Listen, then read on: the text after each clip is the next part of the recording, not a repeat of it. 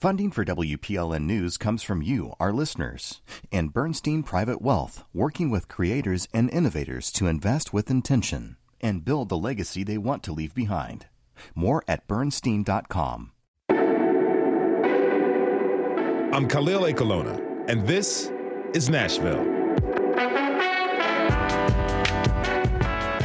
Long COVID. It's a term many of us have heard, and it's a reality one in five Americans who have had COVID are currently living with, according to C D C data.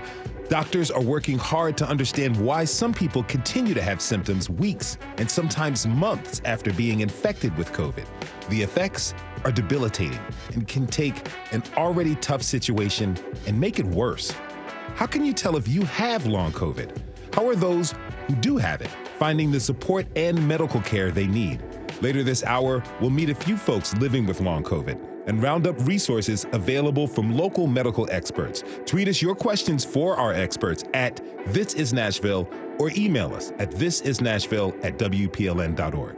But first, it's time for At Us. Each week, we take time to read the comments so you don't have to. Yes, I am encouraging you to literally at us on Twitter at This Is Nashville and on Instagram at This Is Nashville underscore W P L N. Joining me now with a look back at the past week is our digital lead, Anna Gallegos-Cannon. Hey, Anna. Hey, Khalil. How's it going? It's good. It's always good when I'm in the studio with you. It's just a better day. That's right. That's right. It is. Okay, so let's get right into it. After Tuesday's show about social media influencers, I understand a popular Instagram account reached out because they were a little disappointed they weren't on our panel. Of course, it was Music Sh**. Music Sh**.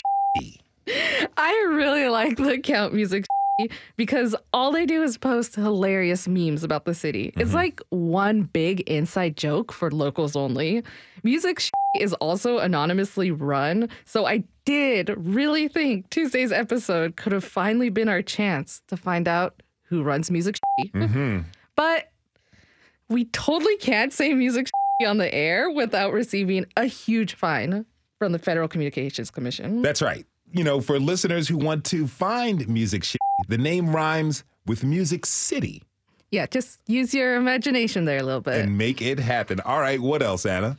So I wanted to give a shout out to listener Allie Chambers Hopkins, who slid into our Instagram D Ms to say, quote, "I have been absolutely hooked on your show since discovering it a month ago.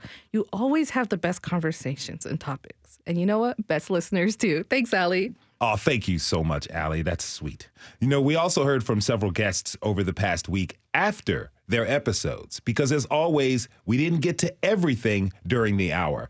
After Monday's episode about injuries in football, our guest, Doctor Aaron Yango-Khan from the Vanderbilt Sports Concussion Clinic, quote tweeted us. He says, quote, "Team sports make a difference for kids, and risks of catastrophic injury are extremely low. For perspective, firearm mortality incidents for children are five to ten times higher than catastrophic injuries in youth through collegiate sports. Sports equal unlimited benefit." That's really good context for parents worried about their kids playing football or other contact sports, although it is kind of a, of a depressing fact. You know, that is a depressing fact, and it's something that we're facing here in the United States of America until we really do something about gun control. Mm-hmm. Okay, Anna, what else do we have? So we also heard from A I developer Evan Conrad, who was a guest on last week's show about art created by artificial intelligence. So we mostly focused that episode on popular A I apps like Lensa, but I think we should clarify how the technology works. Mm-hmm. So Lensa and other art creation apps use something called diffusion, which turns text prompts into pictures. But diffusion can also be used to make music, videos, and a whole host of other, you know, creative things. In an email, Evan wrote saying, quote, "The public should very much expect all of these to get better. It should be very clear that this isn't a quote unquote maybe that they'll get better like other technologies. Mm. And the only thing you need to get better A I is more money."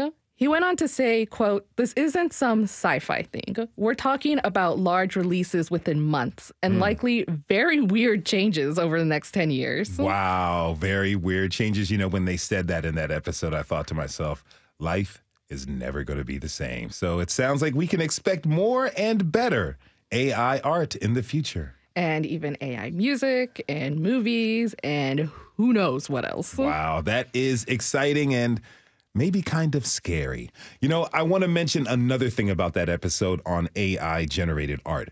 One of our favorite things here at This Is Nashville is what we like to call a parking lot moment. Not to be confused with driveway moments where you hear amazing radio and a story and you have to sit in your car to listen. Parking lot moments happen when our show guests who never met before leave the studio and stand in the parking lot talking. Yes. So we had something of a parking lot moment with our A I episode, except this time it was in a Zoom chat hmm. because so many of our guests were, you know, calling in remote. Um, there was a fruitful discussion in the chat about the regulations of A I, and it turns out that A I-generated art can't be copyrighted. Wow, that's crazy. Huh. Yeah, I mean, the rules around it are still, like, super fuzzy, so you probably can't sue if your friends start selling prints of your own A I-generated Lensa fil- uh, selfies. But if you take A I art and then edit it to add your own flair, maybe a little extra design, it's a completely different story. Wow, hopefully they will figure that out. All right, anything else, Anna? So if you spent any time on Twitter within this last week, you've probably seen more than one angry tweet about the Tennessee legislature considering shrinking the Nashville Metro Council. Mm-hmm. So next Tuesday, we are actually doing an episode about our Metro Council, and we'll explain why exactly we have forty council members. So listeners, tune in. Put that on your re- uh, on your calendar. Be sure to do that. Thanks to our digital lead, Anna Gallegos-Cannon, for this roundup. Anna, we'll see you soon. Of course, and our listeners know where to find me online. Don't forget to add us on Twitter and Instagram. Let's keep the comments coming. Also, fill out our community survey to let us know what topics you want us to cover at this is nashville dot org. It is super easy and quick and helps us produce shows with your needs and interests in mind. We have to take a short break. When we come back, we're bringing you a special Citizen Nashville episode all about long COVID. Do you have long COVID? Are you caring for someone who does? Tweet us about your experience at This Is Nashville. We'll be right back.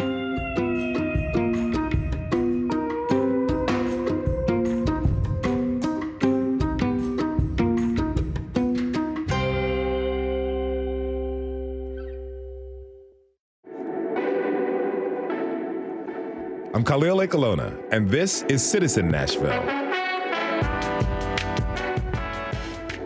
We've been talking a lot here at W P L N News about how to serve you, our communities, better.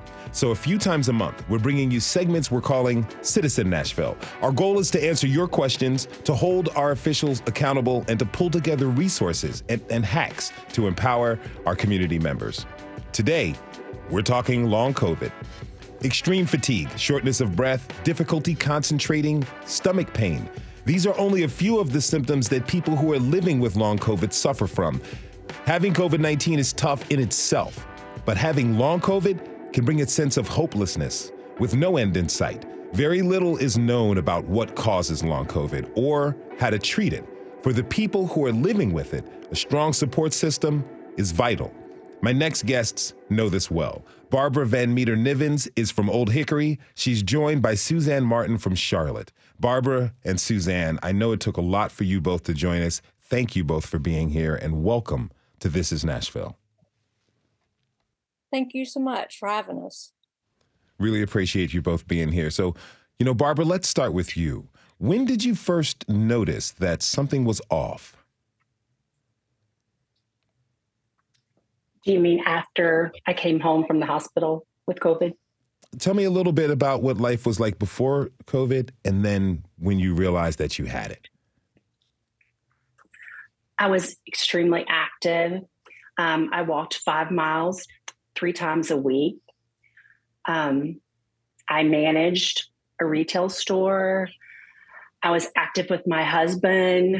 We went on vacations together, my daughter. Um, We were just extremely active, whereas now um, I'm not. I hardly leave my house. But I got COVID in September of two thousand nineteen. Wow. And the the day that I was going in to be tested, my daughter had tested positive for COVID. So she called and asked my husband and I to go get tested. I was already sick because I'd had pneumonia. Then we went into like an InstaCare to be tested. And then my blood blood pressure was like sixty over forty. I mean, I, I could hardly move. Mm-hmm. So the doctor came in and took my blood pressure again. And he said, we're not going to test you. Um, we're either calling an ambulance or you're going to Summit Hospital right now. So my husband says he would take me. And they took us straight in when we got to the E R. And from there, they took my husband and I into a room. And then all of a sudden, all these people started coming in. After the doctor came in, they said I was septic. They made my hus- husband step out. I don't really remember how long we were in that room, but the next thing is they just wheeled me straight into the I C U. Was your experience in and, the I C U, was that experience in the I C U frightening for you? It was extremely frightening, scary. Um, I couldn't have my family with me. I had never been in the hospital without at least having one of my family members present. Mm-hmm. So that was very scary. Now, Suzanne, I understand that you contracted COVID from your husband, who passed away after several weeks in the hospital. Let me initially express my condolences to you. And I know this is difficult for you, but can you tell me when you first noticed that you were not getting better after being infected? Um, so I contracted COVID. It was March of twenty twenty-one. And I would say probably a couple weeks after that, I just noticed that I really wasn't improving, um, that I still had this extreme fatigue going on, um, and just muscle pain, joint pain, migraines, and nausea and everything. And um, I ended up um, reaching out to a friend of mine who said that she saw this um, thing on the internet about long COVID, and she mentioned it to me, and I was like, well, what is that? You know, I didn't know anything about it, or nobody else did either. Then I finally realized that there was actually a long COVID clinic, um, and I was reading, um, you know, all the symptoms and everything that the long COVID, they were saying the long COVID people had. And I said, well, gosh, I have every single one of those. Mm-hmm. Um, so, but it wasn't long after, um, I actually contracted COVID that I realized that, oh, this is something that is serious and that I need help getting to the doctor and getting over it. You know, a lot of people who suffer from long COVID, they say that one of the most frustrating things they deal with is simply getting people to believe them about their condition. Suzanne, is that something you've experienced? It is. It's terrible. Um, to we we call it in the long COVID community, we call it gaslighting. So basically, you you have all these long lists of symptoms and problems, and the doctors and nurses and just people in general were were just looking at you like you were making it up, um, like you like it was all in your head, like it wasn't true. But now, now of course, there's there's research and everything to back the back that up, that it is true that there are these symptoms and problems people are continuing to have. I mean, it's just it's it's terrible. Mm. Barbara, how about you? Did Did you have a tough time getting people to believe you about your condition? Not my immediate family. My daughter and husband, they um, were on board because my P C P, um, Doctor Wallace said, told me after like four or five weeks that I was experiencing long COVID. That's why I wasn't getting better. But my family lives in Kentucky, and they had a really hard time Um, believing it. In fact, still, some of them don't understand what's going on and why I am the way I am. And I can't, I can't go to work. I can't go do anything. And that's, that is very difficult. Mm. Um, my mother passed away in May. I'm sorry. And she still did not understand what was going on and how severe it was. And I couldn't even go to my own mom's funeral. I'm really sorry to hear that. How have you been able to find support from your husband and daughter?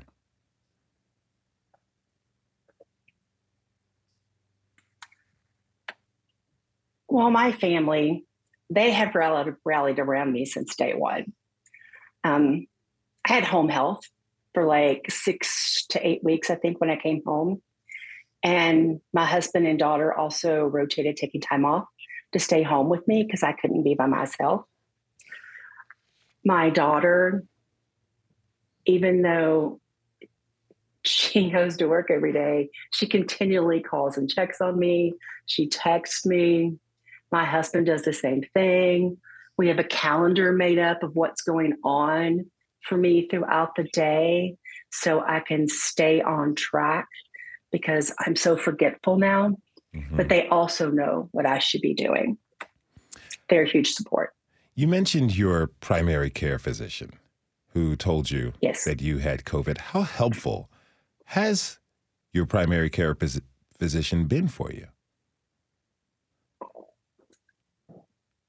Well, my P C P is the one who told me I had long COVID. For me, she's been extremely helpful because I have been a patient there for about twenty years. So she knew my baseline. She knew who I was prior, the active, independent woman that I was. And now she sees me this complete shell of a person that I used to be. So I don't know what I would do without her. I mean, she has just been great. She tries to get me in for different specialists. She's the one who got me on the waiting list to get into the long, I mean, the long COVID program at Vanderbilt. If you're just tuning in, this is Citizen Nashville, and I'm your host, Khalil Ekulona. We're talking this hour about long COVID. What is it like to live with it? What resources are available? Join the conversation and tweet us your questions at This Is Nashville. Now, Suzanne, while you were trying to find treatment, what was your experience like? Um, it was very difficult, um, but luckily, um, I'm see with Barbara, I go to the Vanderbilt Long COVID Clinic as well, um, and they they have been great, a great resource. Um, as far as the doctor that I see, she just keeps telling me, I won't give up if you don't give up. And I said, okay, that that's a deal. Um, because it, I mean, living with long COVID is so extremely difficult. People just really don't understand. Um, you know, the hardest part about living with long COVID is all the uncertainty. I mean, you never know from one day to the next how you're going to feel or what you're going to be able to do or anything like that. I mean, it's, it's, it's terrible. Um, I mean, I struggle every single day. Um, sometimes just hour by hour, just tried to keep going. Mm. Um, you know, it's just it's when, hard. When you were initially seeking help from physicians and doctors, what were they telling you? Um, at first, they were telling me, well, all your tests came back fine, except for I was anemic, um, but all the regular testing came back fine. And so they were just, at first, they were just saying, you know, it's it's just psychosomatic. It's just all in your head, you know. Mm. Um, you're just having anxiety. You're just grieving because your husband passed away. And I said, you know, my thought was, yes, I'm definitely grieving um, for my husband, but I physically feel terrible. Like there's something really, really wrong with me because um, my husband and I, we live on this farm. And, you know, I was riding horses all the time and showing horses and, you know, doing all of that. I went from that to not being able to do anything and trying to now I pre-plan even going to the grocery store. Um, just simple daily mandatory activities are difficult to do. You know, um, as you mentioned, you live on this, you lived on a farm with in a rural area. How has that impacted your treatment? Being so far away from clinics. It has been extremely difficult. Um, It's an hour drive for me to get treatment for anything. And that hour drive is very exhausting for me. Um, it takes a lot out of me just to be able to make that kind of commute. And as far as resources and things like that, I really haven't had any help, um, you know, getting to those appointments and things like that. Um, unfortunately, I just, just haven't had that kind of support um, at all. Now, you were able to eventually be seen by the Vanderbilt Long COVID Clinic. How did it feel when you finally got connected with them? Um, I felt very relieved. Um, I felt like I was heard, uh, which was very validating to me.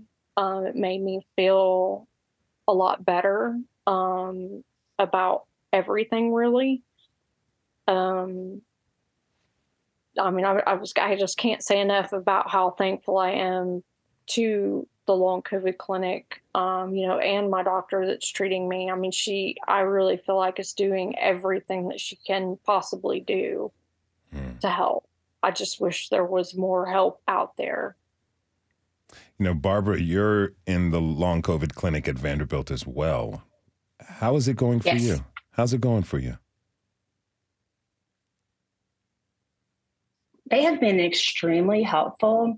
They um, set me up with cognitive rehab, um, speech classes. They also set us up in um, the post-COVID survivor group with Doctor Jackson. And that was the first time that I understood there was somebody who had the same thing as I did, felt like I did. Doctor Jackson had me introduce myself and just give a little short synopsis mm-hmm. of what had happened.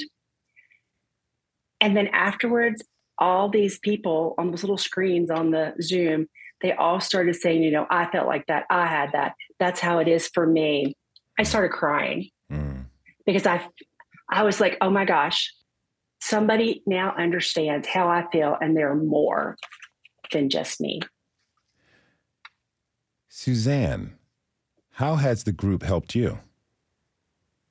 Um, I'm with Barbara on that. Um, the same way it, is very comforting to know that there's other people out there that are experiencing the same things that you are, you know, and that you're really not losing your mind and that this really is a real thing and everything. And I can't say enough about uh, Doctor Jackson and our Long COVID support group. I mean, if it wasn't for them, I don't know where I would be right now, honestly. Um, it's been very helpful, and they have gone, Doctor Jackson has gone above and beyond, um, really to help all of us. I mean, he, I just can't say enough uh, good things about him, really. You know, you mentioned like the need for resources out there, and it's got me thinking that, you know, bills have to be paid even though you have a chronic illness. Have you been able to get disability assistance, any type of support? I have not. Um, I haven't gotten any support at all. It's been terrible. I mean, I've lost my husband. I've lost the life that we had, um, that we had together. And it, it's left me unable to work and unable to do a lot of different things that people normally can do. And I am struggling. I'm struggling to pay bills. I'm struggling to scrape up enough money to figure out meals and things like that. I mean, it's it's it's a huge problem. You know, we have some experts, including Doctor Jackson, coming on to the show a little bit later. We're going to look to see what help we can do for you after the show. You know, hearing all this and this this Thank this you. this story that you, both of you are sharing. You know, Barbara, what would you tell someone who thinks out there, one of our listeners, who thinks that they or a loved one may have long COVID? What do you want to tell them? The first thing I would ask them to do is to talk to their regular doctor and to see if they understand what long COVID is and how to manage it. And if they don't, ask them to refer them to the Vanderbilt clinic so they can get some help with the C I B S Center. Um, they just have so many different resources there that can help you. So that's the first thing I would say. What would you say to them personally about anyone anyone who is really in, in a tough place um, with facing what they're going through? Actually, I would wish I could reach out and hug them, because I know that they're going through a nightmare. I mean, it, it's so hard. Um, Susan mentioned going crazy. I felt like for such a long time, I was crazy because I had migraines, my I hurt all over, my joints ache. And you need someone to talk to. So I would also let them know that there is help. There is help. Call the Vanderbilt C I B S Center. That's what I would say. And then let them know that they are loved. Suzanne, we've got medical experts joining us later in the show, as I mentioned. Is there anything you would like to ask them? Um... I would just like to, I guess, ask them if there's any other further treatments or recommendations that we could be doing to hopefully feel better. Um, you know, what kind of resources might be out there for financially, um, you know, or even like getting a ride and things like that. Even that would be helpful for me for sure. Um,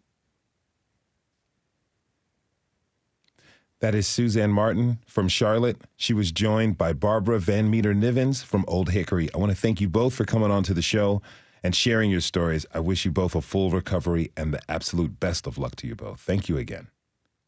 Thank you so much. Thank you.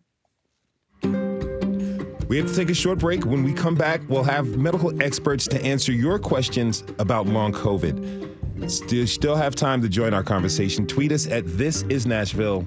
We'll be right back.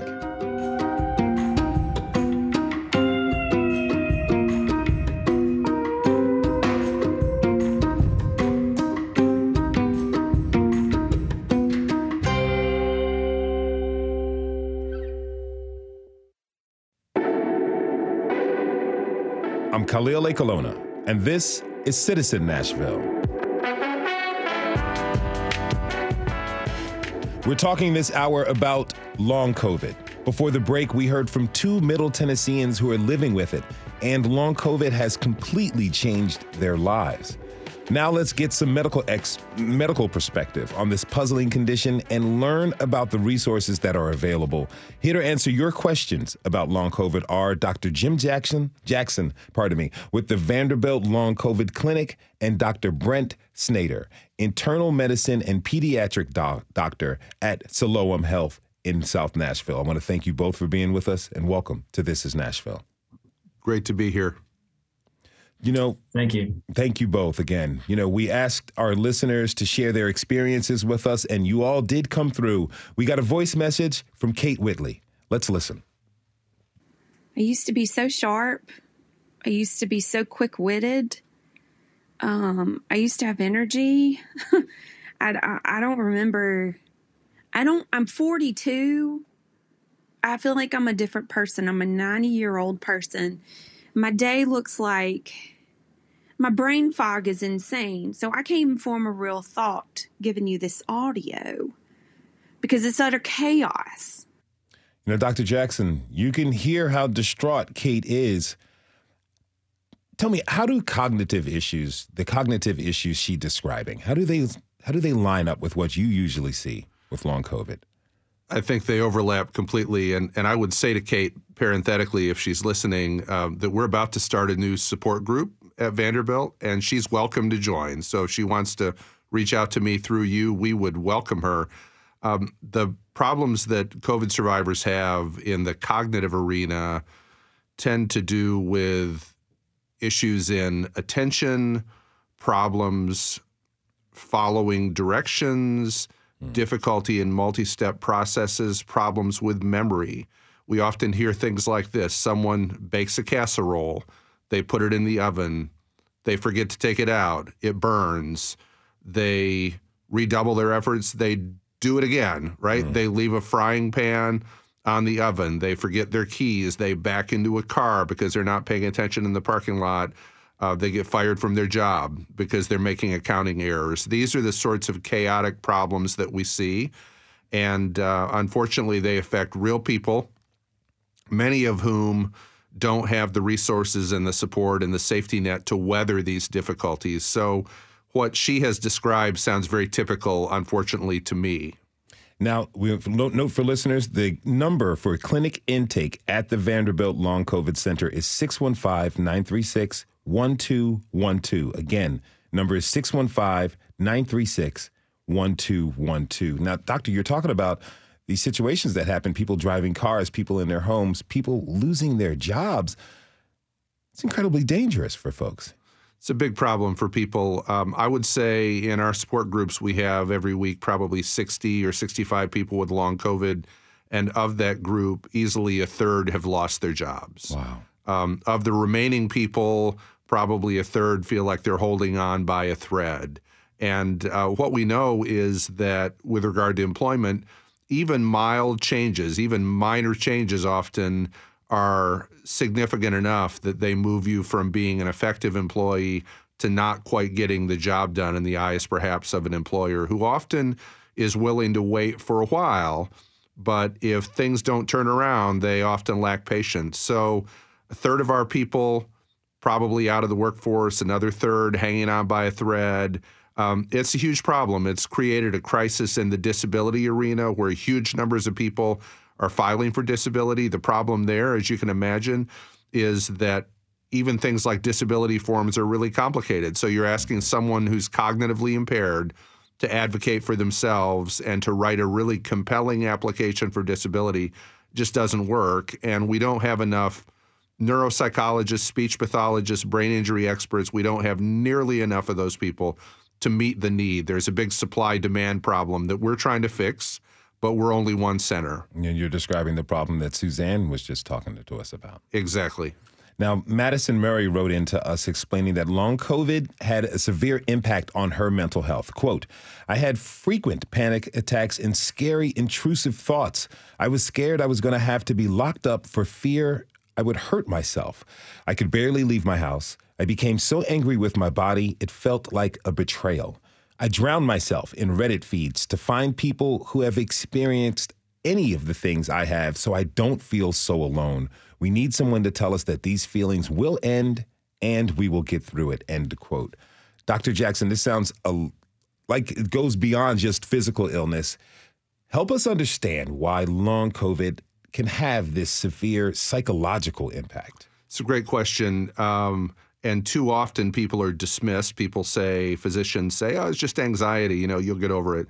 Well, there are a couple issues at work. Uh, one of them is that if you now are so fatigued that you can't walk down the block and you used to run in the Chicago Marathon every year, um, if you're now too tired to get your canoe out and can barely get in the bathtub, Um, if you now have been fired from your job, um, it's very normal in those situations to experience anxiety, to experience major depression. Um, if you contracted COVID at the barbershop, like one of my patients did, mm-hmm. um, you begin to be hypervigilant, uh, maybe develop a little bit of O C D. So there are a lot of pathways through which people develop mental health problems.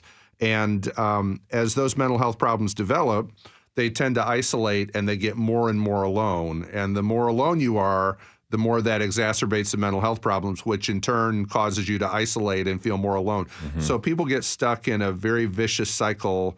They wind up going down a rabbit hole of doom scrolling, whether it's on Reddit or Twitter, and, and I understand the impulse.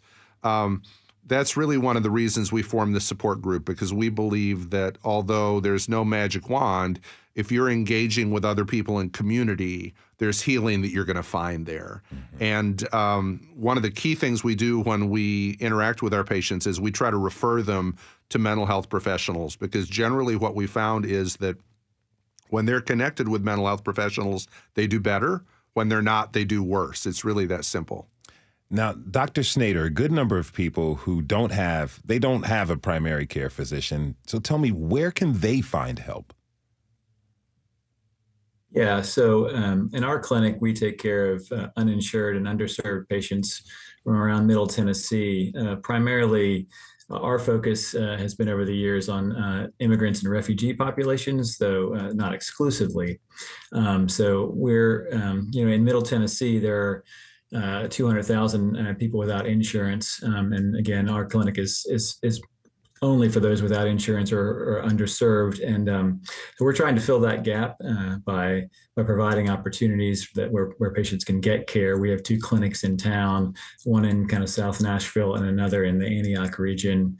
Uh, but we're one of a number of other clinics that would make up what would be considered the safety net in, in Tennessee, in Middle Tennessee, where, where patients can access care if they don't otherwise have access to, to either acute or ongoing primary care. Now, one of our producers spoke with Brian Hale, C E O of Neighborhood mm-hmm. Health. He said, quote, the key question we have got to explore, where do the uninsured patients go? Where do patients with ten care go? Long COVID isn't very different from other c- chronic conditions, end quote. So, Doctor Snader, let me ask you, what mm-hmm. do you see at your clinic when it comes to treating uninsured patients with chronic conditions? Yeah, great question. Um, yeah, it's a challenge for sure. Uh, there are a lot of barriers to, to ongoing care for our uninsured patients with chronic care specifically. Uh, you know, patients face a lot of challenges uh, and uh, getting access to to referrals for um, for specialists, uh, access to medications and other treatments. Uh, we can do as much as we can within our own clinic here, but when it, when when we reach uh, the point where we have to refer them elsewhere, and then it, then we have to rely on community partnerships, which we do have a number from a lot of hospitals, including Vanderbilt, um, where we can send folks who are who are in need of uh, extra care. But certainly, uh, the barriers are the, the common ones that you would you would imagine: transportation, uh, certainly financial, both to access the care, but uh, even even giving up a day off of work to to come to the doctor or go to specialists, um, because most of our patients are immigrants and refugees where English isn't their first language, mm-hmm. and the, the cultural and language barriers become an issue as well. Um, so, yeah, those are the big ones that come to mind. Do you think long COVID could be going underdiagnosed in patient populations like the ones you work with? Uh, I, I believe so. Yes, I believe so. Mm. If you're just tuning in, this is Citizen Nashville, and I'm your host, Khalil Ekulona. We're talking this hour about long COVID with Doctor Jim Jackson of Vanderbilt and Doctor Brent Snader of Siloam Health Clinic. Now, we got a tweet at This Is Nashville from Twitter user D J Neuro. Says, quote, does being vaxxed offer more protection against long COVID? End quote. Doctor Jackson? I think there's a consensus that it does. Uh, the problem is it doesn't solve the problem completely, but it does uh, mitigate and decrease your risk of developing long COVID, yes. All right, so listener Rachel Koch of left us a message on her experience with COVID. Let's take a listen. Two years later, I still can't smell things correctly. I believe they call it parosmia, but for instance, coffee smells terrible. Um, you know, there are just so many things that have the wrong smell. It's like my brain rewired incorrectly.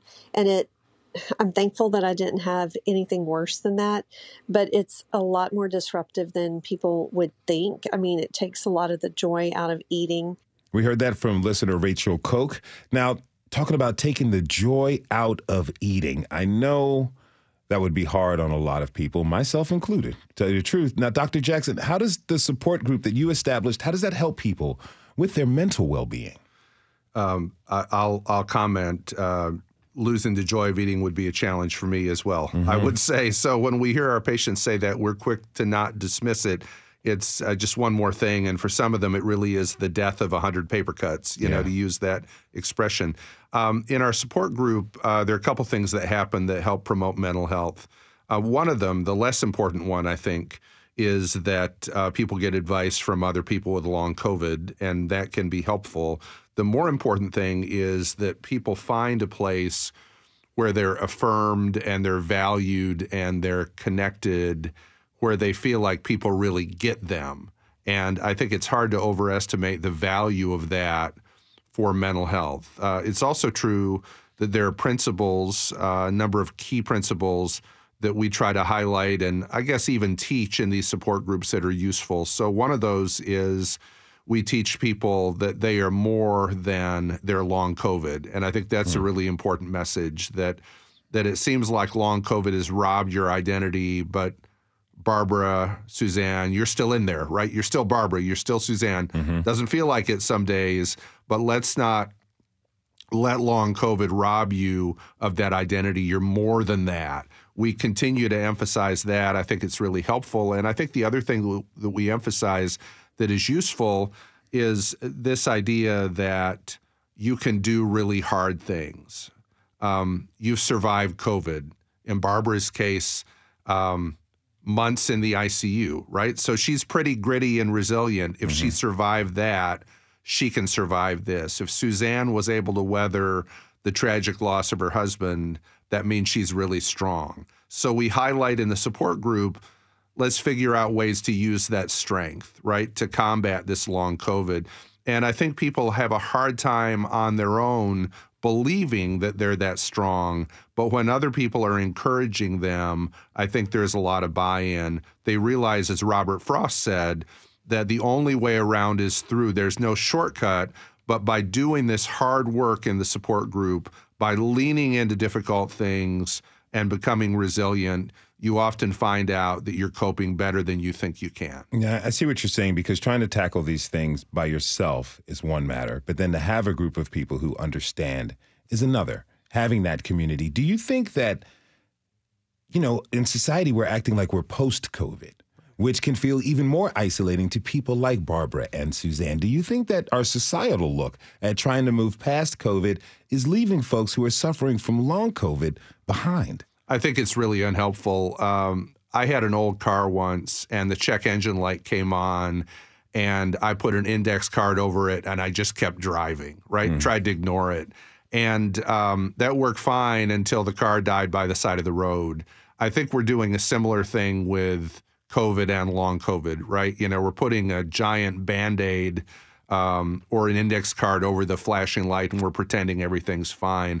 But when you lean in and ask people, you often find out that it's not fine. And what you find out is that your neighbor, your friend, your coworker, um, who appears at a glance to be doing great, they may well be struggling with the persistent challenges of long COVID. So one thing we encourage healthcare providers to do early and often is check in with your patients. You know, just because they're not mentioning COVID doesn't mean that you shouldn't mention it to them. Make sure they don't have long COVID.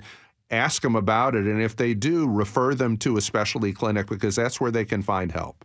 Now, Diana Perez is fully vaccinated, but has gotten COVID twice. She left us a message explaining that some of her symptoms never really went away. Let's, let's listen. My sense of smell and taste have decreased, not just decreased, but the taste of some uh, food, um, it feels very different to me. So I'm just hoping this is something that will go away soon. Uh, but um, after several months of my, the last time I got COVID, um, I'm still feeling these. Months for her. Months it's been. Doctor Jackson, how does someone know they have COVID?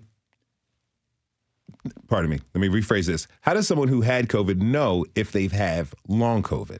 Yeah, it's a great question. Um, so there are a lot of technical definitions that people can find on the internet. The the definition by the World Health Organization um, for long COVID, among others. There are technical definitions, but the gist is that if you've had COVID and you're having persistent problems that you didn't have before, then it's worth exploring whether that is long COVID. And those problems are typically going to occur in three broad domains. They're going to occur in either the physical domain, which often has to do with loss of taste, loss of smell, often has to do with disabling fatigue. Those would be common problems, fatigue being perhaps the worst of, of the lot. Um, in the cognitive arena, which includes what people call brain fog, and in the mental health arena where we see depression, P T S D, and also anxiety. So if you're having new issues after COVID you didn't before, having to do with things like striking fatigue, having to do with problems remembering or attending, having to do with feeling sad or anxious, we would encourage you to go see a doctor and talk about long COVID. And the criteria we use is if these problems are persisting and if they're significant enough that they're impairing your life, don't wait. Mm. Get help. Take if they're it. just a nuisance, might be okay. But if they're impairing you, don't wait. Take Get action help. immediately. Yep. Now, now, you know, Doctor Snader, our former guest, previous guest we just had on, Suzanne Martin, she has long COVID. She's been telling us about the difficulty she's getting just getting support and disability benefits due to her condition. You know, have your patients with chronic conditions, have they faced similar challenges?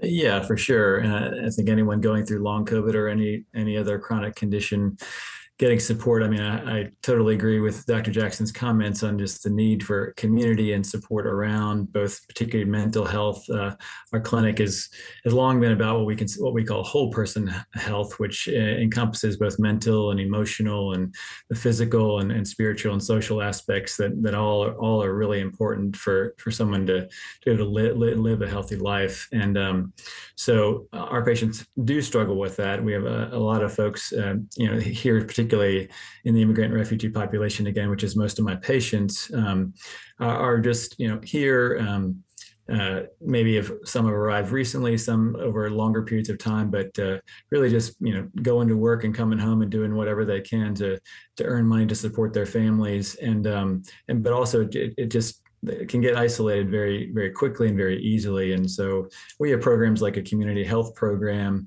that is very important to, to getting outside of the clinic and trying to meet people in their homes and, and come alongside them with, with extra support um, when they're struggling with, with, with these chronic conditions. And it's been really beneficial uh, to our, to our patients for sure. What would you like to see change to better support uninsured or underinsured people with chronic conditions like long COVID?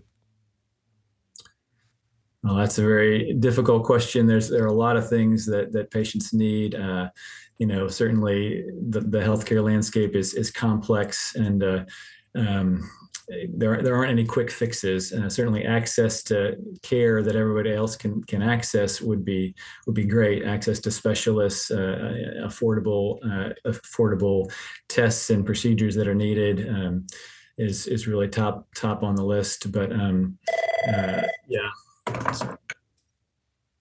Oh, I understand. It's all good. Let me ask you one final question. We've got just under a minute left.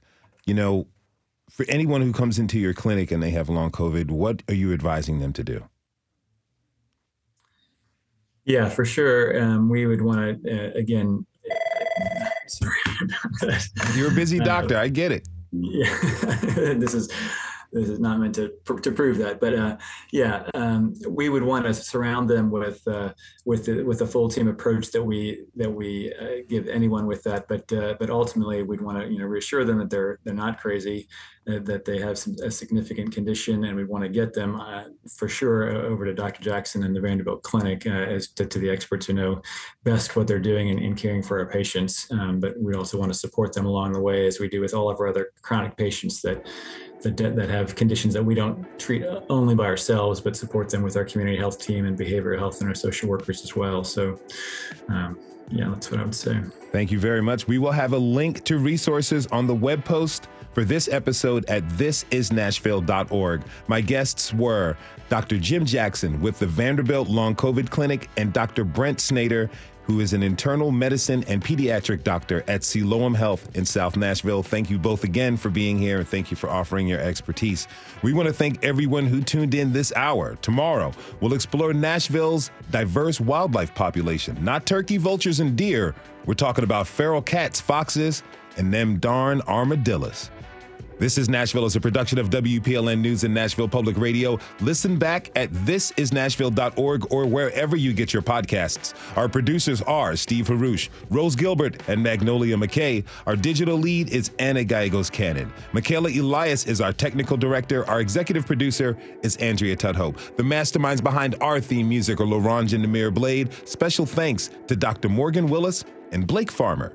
The conversation doesn't end here. Tweet us at This Is Nashville and find us on Instagram. Tell us what you want from our show by filling out our quick survey online. This is Nashville. I'm Khalil Ekulona. We'll see you tomorrow, everybody. Be good to each other and take care of each other.